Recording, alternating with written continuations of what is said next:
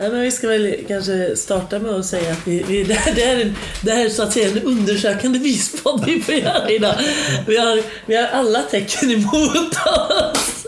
För dessutom så har, har jag och Johan vi har tillbringat tre dygn på medeltidsveck, eller medeltidsdagarna i, i Leksand. Så vi är så här lagom mosiga i Alltså, jag är förvånad att ni ser så hela och rena och städade ut. Ja, det alltså. är fejk. Ja. Det är för att du inte ser liksom de, vilken färg våra kläder har Nej, egentligen. nej, nej. Nej men vi har med oss Lukas Stark. Och det här är ju en spännande person tycker jag. Eh, för att du har ju lyckats med det typ ingen lyckas med, nämligen att göra skillingtryck till hittar. Det är kanske lite mycket sagt. ja, men, ja, men du har liksom plockat upp skillingtryck och gjort, gjort musik av det på ett sätt som folk faktiskt tycker om att lyssna på och beställer och vill ha mer av. Är inte det sant? Ja, kanske. Kanske. Men dina, dina hemmarenor liksom musikaliskt är... Nu, jag, jag börjar gissa så får du rätta Ja, mig. ja, ja. Okej. Skillingtryck, Joe Hill, Allan Edwall. Ja, ja kanske. Alltså, Skillingtrycken var egentligen mer förr i tiden. Ja. Så. Jag har ju släppt två plattor med skillingtrycksvisor. Som man ska säga. När man säger skillingtryck så blir, ju, blir folk förbannade. Det får man inte säga. Skillingtrycksvisor säger den, den inbitne visnörden. Nu känner jag ju Ja. lite så här, är jag som någon form av kombinerad visnörd och folkmusiknörd som inte känner mig riktigt bekväm med den här vokabulären. Kan du förklara, vad, är, vad, är, vad då? Nej, men alltså ett skillingtryck. Det är ju en distributionsform i form av en text skriven på ett papper. Så. Så enkelt är det. Och en skillingtrycksvisa är ett sjunget skillingtryck kan man säga. Så det är ju liksom egentligen bara en distributionsform. Det är ju som att säga att man sjunger CD-skiva eller sjunger LP-skiva. Om man säger att man sjunger skillingtryck. Så att, eh, ja. Men eh, skillingtrycksvisa. Jo, nej men alltså nu, nu, nu, spår, nu, spår, Men- nu men- nördar vi in oss Ja, på men en jag gång. tycker att vi Ja. kan, vi kan gott nörda in oss på det här för det är ett, det är ett fint ämne att nörda in Ja. sig på. Nej, men jag har gjort två plattor. 2007 och 2009. Som var jäkligt kul. Och, och då, då, då, då kom jag på att där fanns det liksom en, en lucka på något sätt. Där man kunde hitta på något och bidra med något. Och sen är ju jag lite kufig. Jag gillar ju liksom gammalt språk. Jag gillar mustiga berättelser. Jag gillar historia. Så det var liksom många trådar som korsades där just med skillingtrycksvisan. Liksom, som jag tyckte var spännande. Och, och sen ty, tycker jag om litteratur, jag tycker om att läsa och grotta ner mig. Och då finns ju Svenskt visarkiv i Stockholm som är så otroligt fantastiskt och speciellt för Sverige. Om man liksom blickar ut över både Norden och Europa liksom, så finns inte det liksom, det är svårt att hitta något att jämföra med. Liksom. Att man verkligen har samlat in folkliga visor på det sättet. Liksom. Så att hela den traditionen är rätt häftig. Och då hittade jag rätt mycket texter som ingen hade gjort förut. Som jag tyckte var bra berättelser. Liksom. Och då tänkte jag att ja, men de här måste vi göra. Och vissa fanns det ju melodi till och andra fanns det inte. Så då, då har jag gjort tonsättningar liksom, som jag tycker funkar. Och sen har vi ramat in det i någon slags, inte kanske modern eh, musik direkt kanske att överdriva, men ändå liksom, eh, jo men till viss del kanske. Eller tagit dem, ja, det, ja. Men jag, jag tror att jag måste fortsätta nörda in lite runt, Ja, ja, runt det här. Ja. För att eh, skillingtryck kan ju vara... Alltså jag kan tycka att det är svårt och lurigt med skillingtryck. För att de många gånger är så specifika i en annan tidsperiod än vad vi själva är i. Så att det finns mycket ideal, mycket förhållningssätt, mycket både moral och etik och ja. som, som är lurigt att handskas med. Valde du bort det eller valde du att ha med det? Nej men jag gillar ju de grejerna också. Det, för det är ju, det är, som du säger alltså. Skillingtrycksvisorna skrevs ju för specifika ändamål. Det är ju liksom funktionsmusik på ett annat sätt än en, en Ulf Lundell-låt liksom. Alltså att det kunde ju vara en, alltså, grejer som har hänt och de här klassiska. Man, när man tänker på skillingtryck tänker man ju ofta på de här katastrofvisorna kanske. Skepp som sjunker, tåg som krockar och folk som dör och sådär liksom. Ja, just det.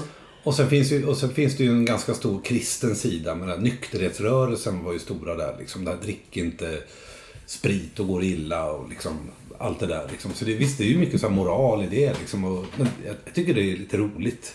Alltså, jag tycker det är kul just med den här, de här långa berättande. Först är det tre verser där någon sjunger att snart så ska jag sjunga en visa för er som han... Snart ska jag börja sjunga den här visan. Det är de tre första verserna. Sen vers 4 till eh, 7, det handlar, då sjunger man om vad visan kommer att handla om. Och sen vers 10, då börjar man sjunga själva visan. Och sen vers 23 så återberättar man lite snabbt vad man har sjungit om. Och sen sista fyra verserna så kommer sensmoralen. Att, ja, men om ni hade, eller om mannen i visan, det är ofta en man, hade lyssnat så hade det inte gått så illa för honom. Om man bara hade följt Jesu fotsteg så hade det inte gått så här illa. Ja, Så ta lärdom av det här, tack och hej. Så. Det är lite, jag, tycker, alltså jag fascineras också av det liksom rent historiska. Jag ty, tycker det är lite roligt. Ja, men det, men jag, kan, jag kan hålla med dig. Kan känna ibland när, man sjunger och jämför medeltida ballader och skillingtryck. Ja. Så jag kan tycka det, det humoristiska i det är att, att en medeltida ballad på något vis är, är väldigt snabbt över alla dramatiska delar. Ja. Alltså så här, okej, och så red han in och slog ihjäl 2000 man. Ja. Men sen var hans mantel, och så är det fem verser om Ja. vilken färg han har på mantel. Och skillingtrycken är lite tvärtom. Det är så här, okej, här var det en person, skitsamma vad han har på sig. Ja. Men nu ska vi noggrant beskriva i tio verser exakt hur man gör för att lyfta upp den här stenen. Ja. Som han nu ska oftast Jo, då göra något brutalt Ja. med. Liksom. Men det är ju roligt också att de, alltså många skilling, äh, skillingtrycksvisor har ju en... Alltså det går ju att följa rent historiskt. Det går att belägga att de här grejerna har hänt ofta. Så. För det, det fanns, det var ju liksom, jag gjorde en låt som heter Delsbovisan som Ja. jag hittade på visarkivet. Som vi spelade in. Och som handlar om en spelman, eh, Sjöström hette han, uppe i Hälsingland. Som eh, blev eh, ihjälstucken på, på en, uppe på en fäbod. Så. Och den är skitlång och det är hemskt och han blir skadad och han dras in till lasarettet i Hudiksvall och han ligger där och skriker och dör i hur många verser som helst och sen dör han och liksom. Och sen spelade jag in den och sen fick jag ett brev från en gammal man som heter Bernt Sjöström där uppifrån. Som visade sig att det var den här spelmannens sonson. Och att den här visan den har aldrig varit inspelad förut och han har liksom aldrig hört den sjungen och allting stämde precis som de har fått berättat för sig i släkten. Liksom, så så det, det balla, sådana där balla grejer kan hända. Liksom. Ja, det är ju skithäftigt. Ja, så det, det är rätt kul. Sen finns det ju så många olika typer av skillingtrycksvisor. Det finns ju de här tiggarvisorna är väldigt stora. Ja. Blindvisor till exempel. Folk som är- var, förr, förr i tiden var, var blind, var svårt att försörja sig liksom. Då hade man sin visa. Som bara, man, man sjöng en enda visa. Som handlade om en själv och sitt eget grymma öde. Som man sjöng om och om igen. Och kanske sålde också den här visan. Liksom, för att få in till sin försörjning. Liksom. Så att det, ja. Så det finns ju ett helt hoper olika liksom, typer av skillingtrycksvisor. Men, ja, men de är ganska roliga. Om man, om man gillar sånt gammalt. eh, Liksom, oh, ja. Och det gör vi ju givetvis. Liksom. Ja, ja, precis. Det är svårt att hävda något annat när vi Ja. sitter fortfarande klädda i medeltidskläderna Ja. från Men marknadsnivå. det, det sjukaste vi gjorde, vi, jag spelade ju med ett, ett, vi hette Lukas Stark och Bruksorkestern. Vi var ett gäng som gjorde de här skillingtrycksvisorna och vi spelade ju ganska mycket för tio år sedan. Som, då spelade vi som mest. Så då var vi ute på liksom, det var länsmusikturnéer och liksom, vi gjorde säkert ja, men 70-80 spelningar per år i alla fall. Men den sjukaste spelningen vi någonsin gjorde, eller konstigaste, det var på, vi spelade i Dravograd i Slovenien på Sloveniens nationaldag för Sloveniens president. Så sjöng vi svenska skillingtrycksvisor i Slovenien. Det var väldigt konstigt. Oj då. Ja, de hade fått, liksom, fått nys om oss. Så ingen förstod vad vi sjöng. Vi stod och sjöng om liksom, skepp som sjönk och liksom, ja, men det var roligt. Det är fantastiskt alltså. Jo. Men jag, jag tänker att innan, innan vi går, lämnar skillingtrycket så ska vi kanske... Principen, anledningen till att det heter skillingtryck är att de kostade en skilling att köpa från början. Ja, alltså vid någon tidpunkt Vid någon så tidpunkt. kostar väl de en skilling. Liksom. Och så blev det ett begrepp, skillingtryck. Liksom. Och det finns ju det var ju ganska länge man höll på. De äldsta är väl liksom bak till, liksom nästan knyter an till, ja det är väl bak till 1500-talet. Fram till 1920-tal eller något sånt liksom. De slås väl antagligen ut av radio och grammofonen och liksom allt det där. Så. Så att det var ganska många århundraden som det förekom liksom. Så. Men vi kan väl lyssna på någon av, av dina, de som är inspelade? Det kul. kan vi göra. Det kan vi göra.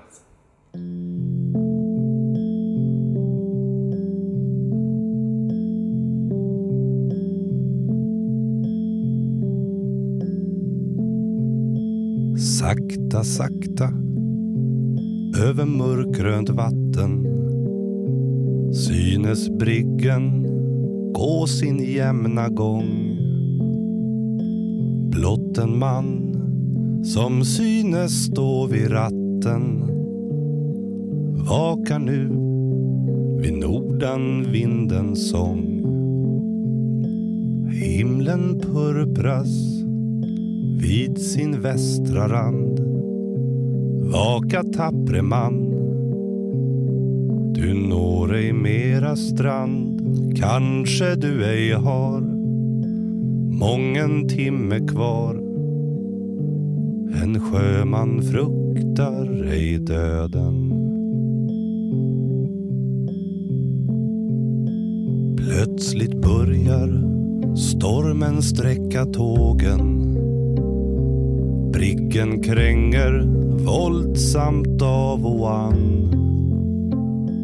Hon förstoras fruktansvärda vågen och på däcket är och alle man. Främst av alla syns kaptenen stå kommenderar hurtigt Skynden uppe slå en av ed i dopp nära mastens topp. En sjöman fruktar ej döden. Hastigt sig en man i tågen klänger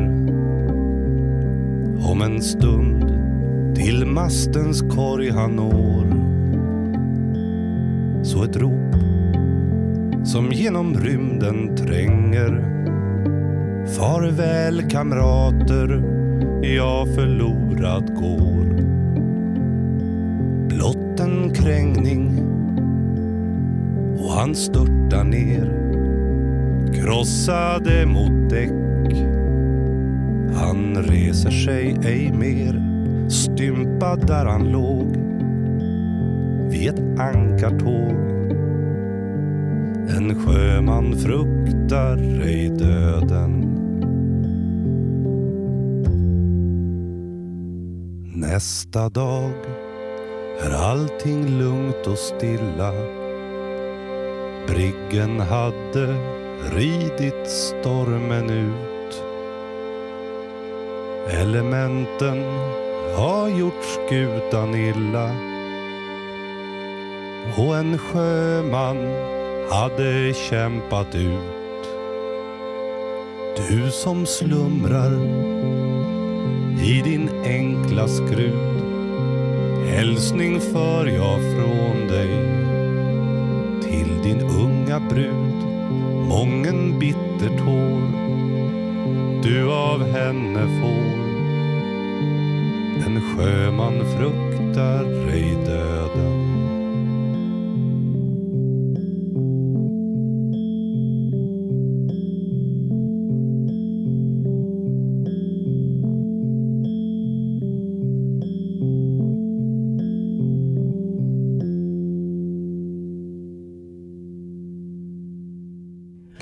Så det vi hörde nu, vi kan inte du säga det med så här superdramatisk röst? En sjöman fruktar En dig. sjöman fruktar ej döden. Var det vi hörde. Ja, det är Ja. fantastiskt. Ja. Eh, Men om vi ska lämna skillingtrycken och gå in på Joe Hill. För att det var, det var där du började på något vis i visan. Eller var kommer du in i visan från början? I, ja, alldeles från början. Mm, alldeles från början. Oj, oj, oj. Nej, men jag tror att... Eh, ja, men när jag var liten tror jag det liksom började så. Jag, har alltid tyckt om berättelser. Och ord och text, litteratur. Ja, men berättelser liksom. Så jag, jag tror att jag... När jag var liten satt jag och lyssnade på farsans skivor. Det var ju typ Cornelis och Fred och, och Barbro Hörberg och klass, de klassikerna liksom. Då, då, då började ja, det var liksom lyssna på det. Jag gill- har alltid gillat, gillat det liksom. Och sen, eh, fast det var väl först liksom, jag har aldrig funderat på liksom att börja sjunga det själv eller vara så. Sådär. Jag höll på med musik i i tonåren liksom. Spela i band och, och sådär. Och sen så, så jobbade jag, jag jobbade som musiklärare i Sollentuna ett år. 97, 98. Och då träffade jag Anders som jobbar som bildlärare som hade gått andra året på Viskolan i Kungälv. När det fann, 88 tror jag han gick eller sånt där. Så berättade han att ja, men man kan få gå ett år och hålla på med visor och text och så här, va? Fan, det låter helt galet. Ja men det måste jag också göra. Och så sökte jag och sen kom jag in och sen... Så det var väl tack vare det liksom så. Sen Viskolan och sen har det ju bara liksom rullat på kan man säga. Men såklart, Visskolan är en vändpunkt för dig också. Ja, det känns det som att så. alla har liksom, så. Ja. Visskolan är, är det här före och efter Visskolan. Ja, ja men lite så faktiskt tror jag. Men, men och Hilda, när, när kom hon? rätt sent. Eller sådär, man, eller Joe Hill har ju alltid funnits med. Liksom. Honom, man, man har alltid hört honom, ända sedan jag var liten. Liksom, och jag har gjort i alla fall. Eh, sådär med såhär progg, progguppväxt. Liksom, så, alltså, Joe Hill har ju alltid funnits där. Liksom. Men, eh, men det, det var väl det var 2010, 2011 så funderade jag på vad jag skulle göra för någonting. Liksom. Vad, vad jag har lust att göra. Och, och då hade jag varit sugen på Joe Hill ett tag. Men tyckte att det att det som hade spelats in av Joe Hill var väldigt sådär eh, trubadurigt med stort T. Nej, men om man säger liksom nylongitarr lite och liksom ensam man som sjunger patos i rösten. Alltså ganska, och ganska liksom så här mm, liksom för jag tyckte, alltså när man lyssnar på Joe Hill, när man lyssnar på hans, för han snodde ju det mesta, Joe Hill. Alltså musikaliskt. Alltså de flesta låtar, det påminner lite om Skillingtrycken. Liksom. För där är det ju samma sak. Att man, det finns 25 000 texter bevarade men typ 200 låtar. Liksom. Och man sjöng texterna till samma låtar. Lite så är det med Joe Hill. För mycket är ju liksom eh, populära slagers från eh, liksom, eh, förra sekelskiftet. Eller operaouvertyrer eller frälsisånger eller sådär. Liksom. Jag. Ja, och då kände jag lite så här, men jag skulle vilja göra Joe Hill men inte göra det så visigt. Traditionellt visigt liksom. Eller om man säger liksom 60-talsvisigt så liksom. Utan mer ta fasta på musiken och svänget och öset. För det är ofta jäkligt bra musik och jävligt bra låtar liksom. Det är ju lite så här, lite ragtime, lite, så här, lite stunsigt och, och gött liksom. Så, så det tog jag fasta på och tänkte att ja, men det ska vara kul att göra Johill fast göra det på ett helt annat sätt som inte har gjorts så mycket tidigare. Liksom. Så att gå ifrån det där, antingen så ska man göra det väldigt visigt eller så ska det vara extremt punkigt. Liksom. Så det här var någon slags att arrangera upp musiken och göra det med ett fullt band med jävligt bra musiker. Och göra det på mitt sätt. Det tyckte jag var kul. Och sen hittade jag också några låtar som inte var översatta till svenska. Som, har, som jag tänkte att ja, men, då kan man bidra med något nytt också. För han, sk- han skrev ju inte så... Eller han, han, han, han skrev ju jättemycket. Men det finns inte så mycket bevarat i eftervärlden tyvärr. Så att det är ju typ bara, nu drar jag till med något, jag har inte riktigt stenkoll, men 25 låtar kanske det finns som man vet är skrivna av Joe Hill. Hoppsan! Och sen finns det jättemycket låtar som man tror kan vara skrivna av Joe Hill. För han reste ju runt så mycket och liksom skrev låtar, liksom snabbskrev massa låtar till olika strejker och olika grejer sådär. Och sen så undertecknade han aldrig med sitt namn, sen drog han vidare liksom. Fantastiskt sätt. Det är Så. så här strejklåtförfattare. Ja, nej, men han var ju så. Han var, han var ju agitator. Han reste ju runt liksom. Man kunde dyka in på, ja men nu är det en sömmerskestrejk i Chicago. Då kom han ena kvällen och sen skrev han två texter och hängde där tre dagar. Sen drog han vidare till nästa ställe liksom. Så, um, men, så det tänkte jag med Joe Hill. Att ja, men jag ska göra det med mer musik, med ett kul band, med kul folk. Och sen ska jag översätta de här sista låtarna som inte har någon översättning till svenska. Så det tänkte jag att det kan jag på något sätt där finns en lucka Där finns en lucka och Ja. och Täppa någonting igen. att bidra med. ja, men lite så. Lite så.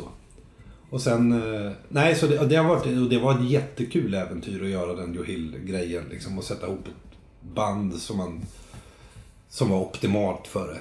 Vad Som- var det för band? Vilka, vilka var, vad Ja, det var för... ett band. Alltså, och det jag ska säga idag om jag ska ge mig själv lite, lite en lavett så här i efterhand, en liten käftsmäll. Så består ju bandet tyvärr bara, det är sex gubbar. Och det här var ju 2010. Hade jag satt ihop ett band idag så hade jag nog inte satt ihop ett band med bara män faktiskt. För det händer saker även med, med, med mig, visgubbar. Men det där Men, tycker jag är eh, spännande faktiskt, rakt av. Att, att jag det är nästan sån om ursäkt lite, Nej, men- men jag tycker det är coolt att det är sån stor skillnad på 2010 och 2017. För det är inte bara du Skitstor som skillnad. säger det. Vi Nej. har haft många diskussioner om just det där.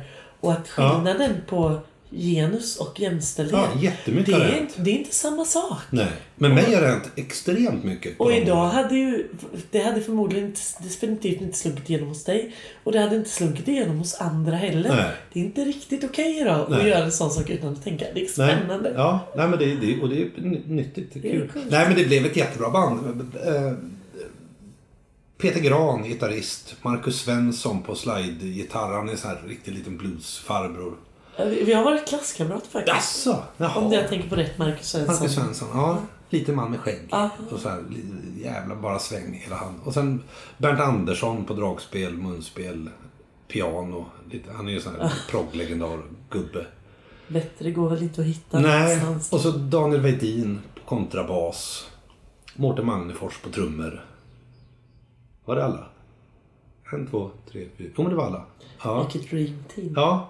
Så, att, så det, det, det var ett kul gäng och det har varit jätteroligt att åka re- resa runt med dem. Och det har ju varit en liksom... Man märkte att det fanns ett sug efter Joe Hill. Faktiskt. När vi, när vi släppte plattan och liksom, den fick väldigt bra mottagande plattan och vi hade ganska mycket spelningar och det var jätte, jättekul att dra runt med den grejen. Men ni var runt jättemycket under en period. Ja. Jo men det var vi. Det var vi. Nej, men så det, det, var, ja, det var skitkul. Men det är roligt det där med, alltså om man, om man, om man byter, får jag, om, Ja, får jag byt. byta spår helt vilt? Byt Alltså just det där med jämställdhet, kvinnor, män, vis, visgenren så här. Jag tycker det har hänt så otroligt mycket bara sen på ja, men 10 år, 15 år. Det har hänt så mycket så det liknar ingenting tycker jag. Och jag menar, idag i vissvängen, alltså jag tycker det, det kommer ju mer, mycket, mycket mer intressanta brudar än snubbar. Alltså jag tycker det, det vräker ut spännande visartister, tjejer. Och det är nästan tjejer allihopa, tycker jag. Nu kanske jag liksom, kanske jag kastar mig ut här för alldeles för långt. Nej men jag tycker, alltså, Nej, men kasta eh, på. s- Sista åren sen man tittar omkring så här, jag tänker inte nämna några som helst namn. Jag. Och jag ville så gärna ställa Ja, frågan. nej, nej, nej, nej, nej, nej. Du får inte ett namn över mina läppar då blir det storbråk. Nej, men alltså jag tycker det är skitkul. Så att när man pratar om den här visgenren som traditionellt förr i tiden var rätt gubbig, absolut liksom. Så är det ju liksom. Och den var rätt gubbig för liksom, bara 20 år sedan. Liksom. Men idag, jag tycker det är helt Men den annorlunda. gubbig Liksom. även för tio år sedan. Jo, men det- jag jo, håller med ja, om att ja. Och det har gått så det, fruktansvärt fort. det har gått jättefort och det bara, det bara vräker ut skitbegåvade kvinnor som är svinbra instrumentalister och låtskrivare och liksom så här. Så att, nej, jag, jag tycker det är underbart. Fantastiskt. Så, så det är så här, hela vi-Sverige ger själva en klapp på axeln. Liksom. Ja, jag vet inte om det, jag vet inte om det är vis-Sveriges förtjänst så mycket faktiskt. För jag tycker ofta att visrörelsen är rätt konservativ. Sådär. Alltså generellt. Kan jag tycka. Eh, nej men när det gäller mångfald och när det gäller liksom så här så är ju vis, visgenren typ den sämsta genren i hela Sverige förutom kanske bluegrass som är snäppet värre. Men liksom det är ju en extremt vit eh, liksom genre. Ja, det är sant. Så. Men eh, men just, ja, men det är jättekul att det hänt så mycket jämställdhetsmässigt. Man kan ju Skitkul. hoppas att det kommer också kommer dra med sig de andra delarna att även öka mångfalden. Ja. Det vore ju... Sen är det ju... Ah, spännande. Ja. Men innan vi lämnar Joe Hill, jag skulle vilja att vi lyssnar på någon Joe Hill-låt också. ja men du, om det ska vara nu då jämställdhet då. Då kan vi faktiskt lyssna på, på en låt som heter Om kvinnofrågan. Den passar ju, då knyter vi ihop hela säcken här med liksom, Det är en skitkul låt. Skriven för att fler kvinnor ska engagera sig i facket. För hundra år sedan typ. Det är ju Så. perfekt. Ja, det ja ju den, den blir bra. om kvinnofrågan. Ja. Nu kommer den. Det var en gång en tjej som jobba i en flott butik och den lilla lön hon tjänar, ja den gjorde ägaren rik. När hon frågade en av cheferna om högre lön en dag så lutade han sig lugnt tillbaks och skrattade sen och sa Linons älskarinna, du som är en vacker kvinna till någon som ger dig stålar titt och tätt jag tar någon som är rik, inget gnäll i vår butik. Det finns män som står i kö för en brunett. Hon gick då upp till direktör och bad om en minut. Han sa kort att denna visa har jag hört förut. Han puffa' på cigarren och gorma och gick på. Om det är så illa, varsågod och packa hopp och gå. Eller bli någons älskarinna, du som är en vacker kvinna. Till någon som ger dig stålar titt och tätt. Jag tar någon som är rik, inget gnäll i min butik. Det finns män som står i kö för en brunett. Men flickan sa jag vet någon som alltid finns för mig och hon gick sen bort till kyrkan där hon brukat bikta sig. Där talade hon med prästen om allt som hade hänt och han korsade sig och skänkte henne sitt predikament. Bli någons älskarinna, du som är en vacker kvinna till någon som ger dig stålar titt och tätt. Jag tar någon som är rik, inget gnäll i någons butik. Det finns män som står i kö för en brunett.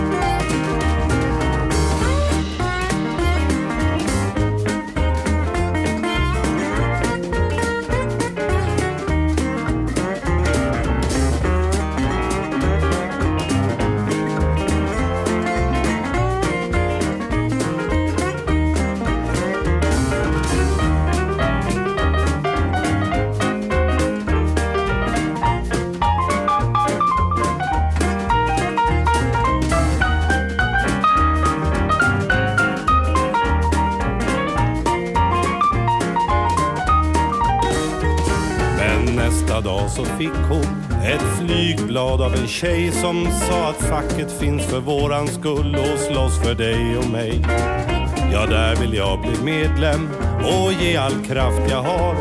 Och nu sjunger hon med stämma hög och klar. Kom förena dig med oss, mot förtrycket ska vi slåss. Se vinden i vårt fackförbunds planer. Kom knegare och slav, låt oss slåss för våra krav och världens orättvisor riva ner. Kom förena dig med oss, mot förtrycket ska vi slåss. Se vinden i vårt fackförbunds baner. Kom knegare och slav, låt oss slåss för våra krav och världens orättvisor riva ner.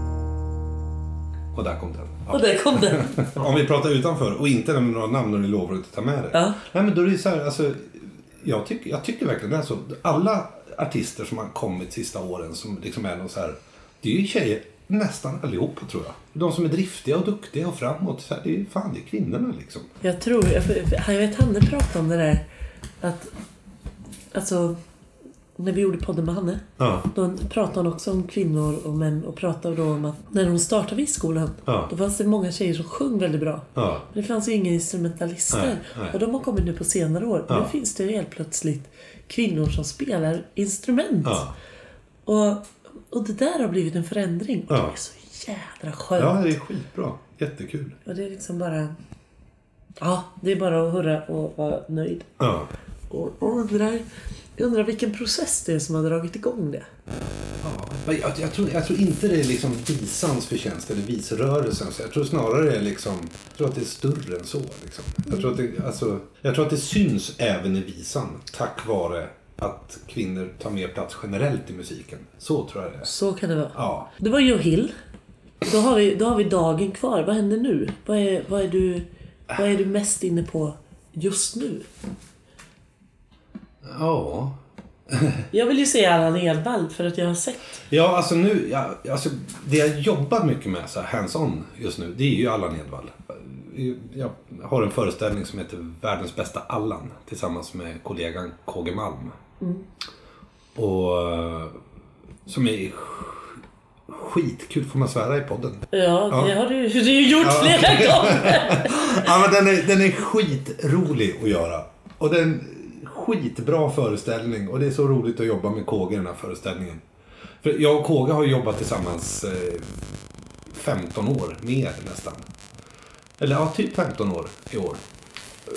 Vi har jobbat ganska mycket ihop. Liksom. Det började med en sommarturné för 15 år, en sommar, liksom, att vi jobbat tillsammans. Och sen, ja men det var kul, vi kör nästa sommar. Sen har det blivit en sommarturné varje sommar och sen har det liksom spritt sig. Så när vi började göra andra gig också under året tillsammans. Så alltså, vi, vi har alltid jobbat ganska mycket ihop. Liksom. Men sen... Eh, och vi har alltid gjort lite såna här... Vi har turnerat på sommaren. Man åker runt och det är trevligt och fint. Och så har vi gjort en lite sån här blandat godsturné. Liksom. Det har varit liksom lite Ruben Nilsson och Allan Edwall och Dan Andersson och Barbara Hörberg. Och, alltså klassiska visor uppblandat med lite eget material. Och så har det varit rätt skojigt. Vi har skojat. Det har varit liksom ganska humorbaserat så. Liksom, och mycket publikfrieri. Så.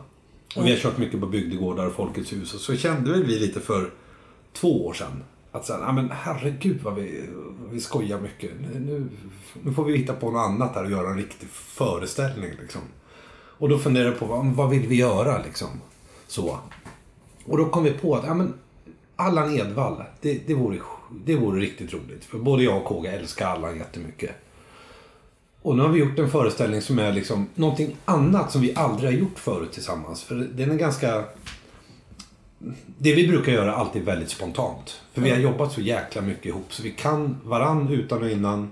Vi har 200 skämt på lager som vi kan dra eller historier eller mellansnack. Eller, och vi har hur mycket låtar som helst. Så det har varit väldigt spontant på scen att man anpassar sig efter publiken och man rycker låtar ur hatten och kör och liksom anpassar sig. Men det här är liksom en föreställning som är... Den är inte skriven ord för ord vad vi säger så. Men låtarna är bestämda.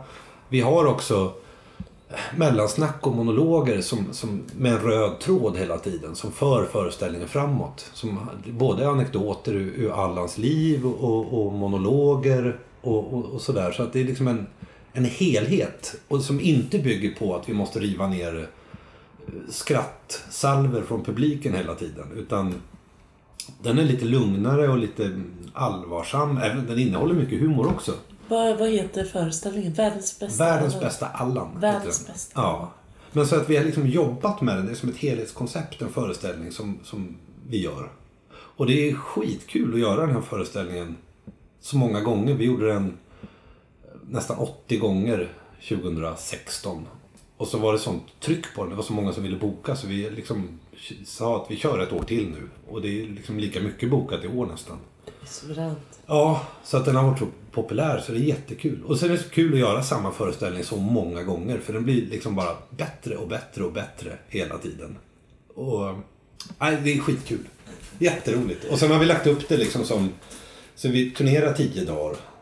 Och sen, eh, liksom, sen håller vi på med andra konserter på, på olika håll. Och sen två veckor senare så åker vi ut tio dagar igen. Så vi har liksom upplagt i tio dagars perioder hela tiden. Så man när man har gjort tio gig då känner man att ah, men nu ska det bli rätt skönt att åka hem eller göra något annat. Eller spela själv eller så. Sen, men sen efter tio dagar så är det skitkul igen när första konserten kommer. Och så jobbar ni i tio olika områden i Sverige. Att ni jobbar, eller jobbar Ja. ni spritt över hela Sverige? Vi jobbar över hela Sverige. Men när vi jobbar turnébaserat som vi gör med den här föreställningen. Då har vi liksom att vissa perioder då jobbar vi till exempel södra Sverige, Mellansverige, eh, norra Sverige. Eller liksom så. Så att vi har liksom delat upp Sverige i tårtbitar. Och sen, ja, så vi sitter inte och reser som idioter som vi gjorde för tio år sedan. När man var glad för varenda gig man fick på en turné. Då satt vi och åkte från Åre till eh, Lomma i Skåne. Och sen dagen efter så var vi i Borlänge. Och sen körde vi, ja men du vet det var helt galet. Så att vi är för gamla och trötta, vi orkar inte det. Men vilka kommer? Vad är, vilka, vad är den huvudsakliga publik? När vi gör den här föreställningen då har det varit mycket bygdegårdar, hembygdsgårdar, Folkets hus. Till 90 procent skulle jag vilja säga. Och då är det mycket på mindre orter ute i landet. Så jag skulle, det är väl liksom en familjeföreställning. Det kommer väl liksom... Eh, jag skulle ljuga om jag säger att lokalen är full med 17-åringar som är, bara skriker efter visa. Men eh, folk är väl från, från liksom 30 till 30 till döden. Liksom. 30 till döden. Någonstans däremellan. Så. Och är det just nu, om man, om man bara ser från där vi är just nu och framåt, är det det som händer eller har du fler projekt som är igång? Man har ju alltid nya projekt i huvudet så här som man ligger och maler som man vill Ja. göra. Så är det ju. Men eh, alltså det jag jobbar med under 2017 nu, som är bokat liksom resten av året, det är ju Edvall-föreställningen. Och sen har jag en trio tillsammans med en norrman, Leo Leonardsen, och en dansk, Nikolaj Engström. Så vi gör en turné per år också, så vi ska upp till eh, Nordnorge, där Leo kommer ifrån. Uppåt Barents hav, Köllefjord, Gersvär, små orter som är fantastiska och göra en turné i september. Och sen är det lite sådana här små turnéer. En liten Norrlandssväng och, och jag och Petter Eriksson. Ja. Visbasisten. Nej, han spelar, han spelar allt. Men han, han har spelat med en hel del vissångare. Och han är nog lite visbasist. Han skulle bli skitförbannad om han blir kallad visbasist själv. vi har sagt det jättemånga gånger. Hej Petter Eriksson, vi kallar dig för visbasist. Visbasisten Petter Eriksson. Nej, vi ska ut på en liten sån här sjömansturné. Vi ska segla runt med hans båt i Bohuslän. Ja, det är ju hur fint som helst. Ja, sex dagar och spela eh, ja, typ sjömansvisor och tjofaderittan och skoja och dra fingerkrok i augusti.